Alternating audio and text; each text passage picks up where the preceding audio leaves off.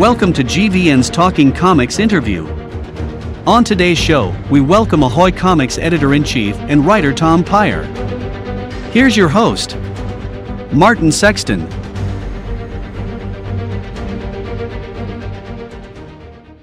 Welcome once again to another edition of GVN's Talking Comics interview.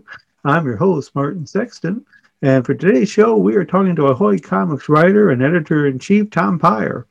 When Tom isn't doing his editor gig, he's writing some great comics like Penultiman, which comes out on trade paperback on May 12th, and The Wrong Earth Night and Day, which actually the fourth issue of that comes out uh, came out actually uh, today. So uh, let's welcome Ahoy Comics Tom Peyer to GVN's Talking Comics interview. Thanks for giving us some of your time, Tom. Oh, thanks for having me.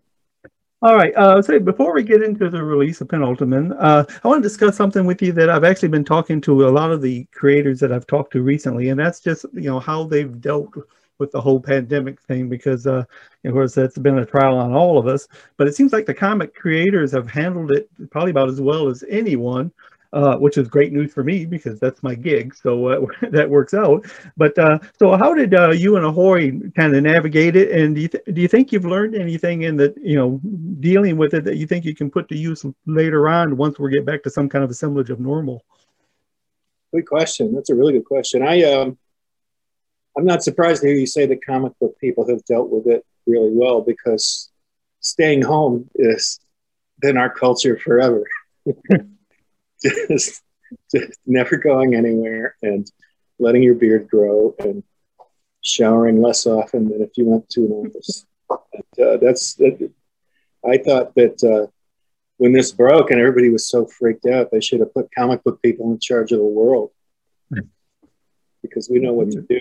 But the uh, as far as as far as what the pandemic, uh, how it affected Ahoy, it affected us quite as greatly as it affected everyone in one sense, which is uh, uh, there was a for a while we didn't have a distributor, we didn't have a lot of stores open, and uh, uh the uncertainty was tremendous because even when things opened up again, was it going to close again? What's going to happen? Are we going to have another surge? No one could really. Uh, so much of being human apparently depends on thinking you can predict the future. And this cured us of thinking we could predict the future. Uh, we couldn't predict the future. And uh, but I have to give our publisher Hart Seely all the credit in the world because he never issued a pencils down order, even when money wasn't coming in. People he kept people working. Um, we didn't start as many new things as we would have otherwise because we didn't know what was going to happen. But we're starting to recover from that. And as far as what we can take from the pandemic, what lessons we can learn, uh, I have no idea because it, nothing like this has happened before. And like I said, it has completely cured me of feeling like I have any idea what the future will bring ever. so I, I, think as we go, if there are lessons to be applied by the pandemic, we'll find them.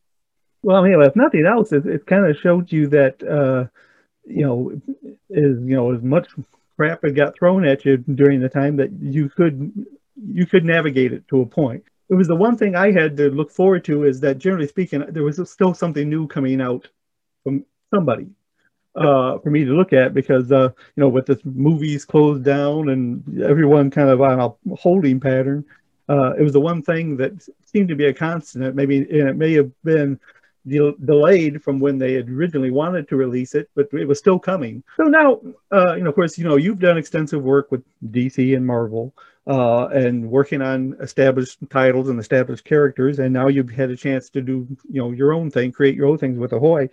Is one more challenging, or or maybe do you get more satisfaction from creating your own thing than you do working on an established character? Uh, another good question. I there's no feeling in the world uh, than the first time you get to write your favorite character when you were a kid. You know, the first time I was able to type Superman in a script, I just got this rush that I can remember now what it felt like, even though it was so long ago. And that's great. But to, to you know, to, to be making your own characters and putting them out there is, is, a terrific feeling. And it's not something I really did much of till late in my career. I always uh, just looked for jobs. I didn't really generate a lot of characters or anything. And uh, so it's nice to be able to do that now. It really is. I think the main the main thing I really like about uh, writing for Ahoy as opposed to the two major companies say, and I right I love those companies and I, I love my experience working for them is is um, our comics are kind of enclosed. Like if the Brooklyn Bridge is destroyed in the wrong Earth, we don't have to deal with it in Penultiman. They can have a Brooklyn Bridge in Penultiman if the story wants a Brooklyn Bridge. No one's going to come to a writer for a Ahoy and say, you can't do that idea because it contradicts another comic book. And that's terrific freedom. It, which what, what it means is you get to write your story the way you saw it and not have to worry about things outside it. Right. Okay. No, and, and, speaking of characters, as I said, uh, Penultiman comes out on trade paperback next week. And uh, for those of us who, uh, or those of uh, our followers who are not familiar with the character, can give us a little bit of a background on uh, on the series. Uh, Penultiman is his name comes from the word penultimate, which means next to last, and he's in he's much farther in evolution, much further ahead than we are he is the penultimate man. He's the next to last stage in human evolution. Unfortunately for him, he comes from a society of the last final stage of human evolution, and he's a throwback to the previous stage. So they, we see him as like this graceful, magnificent, powerful figure, but they look at him like he's simple and stupid and primitive. Uh, like uh, Charlton Heston said in Planet of the Apes, they look at him like something that fell out of a tree. So he is um, condemned to uh, live out his life in our time because his own people rejected him. And this created, like, as you might imagine, it, it created like a, uh, uh, an emotional crisis. And it was traumatic. And he feels while he projects this magnificence that everyone responds to, deep down inside, he feels very inferior. And um, it really is starting to affect him and his work as a superhero. And he's got a, uh, an android sidekick who sees all this and takes it upon himself to fix Penultiman and straighten him out. So the story becomes an exploration of whether you can really do that for anyone. And actually, that's the part that kind of connected with me because, uh, you know, I've got family members who deal with depression, and I'm probably the worst at trying to help someone with that because I, you know, I'm I'm probably from the old school who thinks, hey, just whatever you're depressed about, get over it. Uh, uh, and that's and most of the time that's the worst thing. They don't want to hear that. Like I kind of understood where he was going to, and eventually he got to the point where even he was starting to feel doubts about himself because he couldn't help him. That's right. That's right. And um, uh, but he, despite his doubts, the android anti-penultimate does take the situation and forces what might be a solution and might not be a solution, depending on how you look at things. Well, you'll, I don't want to spoil anything about the ending, but Right. Uh, so, well, I also like that you know you got you got Jerry Ordway to do your introduction for the thing, and I and I figured uh, number one that was a, a, really great idea because uh, who better understands the concept of a powerful outsider being uh, kind of made to fit in with us normal folks than the guy who's been writing and drawing Superman forever. Uh, so, how, how'd you get Mr. Ordway to do your introduction for you? Oh, Jerry's wonderful. He I uh, he and I became just friendly over Twitter over the last couple years. He's been really supportive of our books, and uh, we see eye to eye on a lot of things. And he's he's a terrific guy. Um, so you're working with uh, Alan Robinson on this. I love I love his art. Uh, I've got to the point now that I can recognize his stuff without seeing his name, uh, which of course, you know, he did a lot of covers for uh, the Edgar Allan Poe series. Uh, and that immediately draws my attention. How did uh, how did Alan get uh, wrangled into Penultimate Man? He just seemed. I worked with him on. Uh, I was the editor of Planet of the Nerds. Uh, his stuff is just so expressive. At first glance, you get this kind of double vibe. There's a lot of really uh, careful rendering, but it's also there's kind of a cartoony approach. But then once you really get immersed in a story that he's drawing, man, he can just whipsaw you between emotions. It, his characters feel things so deeply and so expressively that uh, I think that's probably his great strength. He can go from comedy to tragedy without changing anything about the way he's drawn the picture. It's like he understands all of it on his terms. You just get, you just get sunk into his world because it, it's so consistent and it's so emotional you know, I love like especially his facial expressions. Uh, so you know, there are times when he'll do it where he looks almost uh, uh, sheepish when he looks at you know when he suggests things and everything. Uh, and uh, like I say, he's got a great diversity. I mean, because he can do the full out action superhero thing, but then he can also do the, like I said, the uh, whimsical. And that's Ahoy too. We want to do like larger than life stories, but they we require everything we publish to have a sense of humor. It doesn't have to be a comedy, but it's got to be funny on some level. Yeah, you've succeeded because I, I don't think I've ever found a, an Ahoy comic that doesn't have some, you know, even in, you know, really should be like kind of a dark uh, subject, they always find a little bit of uh, uh, humor to be found in there. This is, of course, this is not the only thing that you got going on. I, I think uh, your latest issue of Wrong Earth Night and Day dropped today. That's right.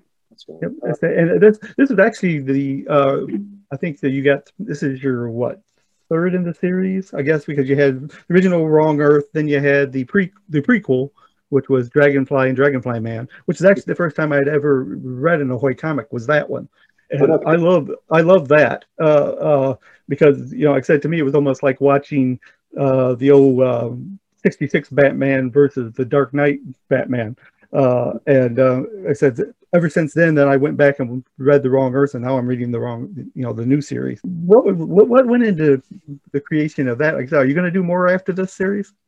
Oh yeah, bless your heart. I, we have all kinds of ideas for uh, for the wrong Earth it was just around for so long, like, and seeing not just Batman. I mean, really, the way you can describe these two masked crime fighters could apply to almost any superhero character of their periods. You know, there was a time when they went from being flag saluting law and order guys who help old people across the street, and then all of a sudden they're like, stick it to the man, ultra violent vigilantes.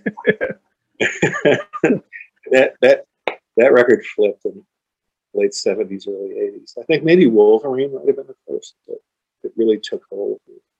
Just to see, I was just thinking about how you could take a, ch- a superhero's chest symbol, and depending on how old you are or when you're reading, uh, it stands for different values.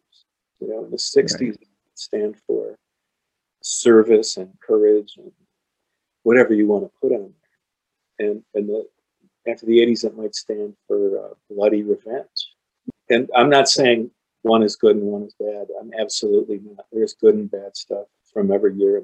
I just found it interesting that the same lightning bolt of the same animal silhouette mm-hmm. could could give contradictory messages over time. And I love that. I love that they're the same character fighting for the same things at all. They're the same person. I'm glad to hear that you're going to do more, like I said, because I, I, love, I love the series. Are you going to do any more with Penultiman, or is there, do you think you're done what you want to do there? It's not out of the question, but for now, it feels like a finished story to me. I generally try to catch most of the stuff that Ahoy puts out because it's always kind of outside the box kind of yeah. stuff. I mean, uh, and you're not afraid to take on, you know, you know, even you, oh, you look at the, the Begotten Son and all that. That you're not afraid to take on something that someone else might be a little uh, hesitant to take on. We try to do things that we try to put out comics that you can't get anywhere else. Frankly, you won't find something down the street that's just like it, and uh, that's very important to us. And I think we've succeeded in that so far. I don't think. Uh, with that, with that said, that's all I got for you today, Tom. And uh, I'll be, of course, following. I, of course, I always follow Ahoy, so I, I don't have to worry about that. Uh, but uh, maybe getting back with you later as uh, time permits. And uh, thank you for give, uh, spending some time with us. Great. Thank you very much, Mark. All right. You have a good one. Take care.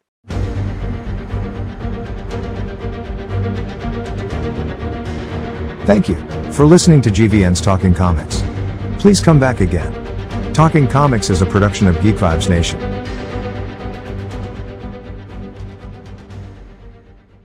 If you're a woman over 40 dealing with hot flashes, insomnia, brain fog, moodiness, or weight gain, you don't have to accept it as just another part of aging. The experts at MIDI Health know all these symptoms can be connected to the hormonal changes of menopause. And MIDI can help with safe, effective, FDA approved solutions covered by insurance. 91% of MIDI patients get relief from symptoms within just two months. Book your virtual visit today at joinmidi.com.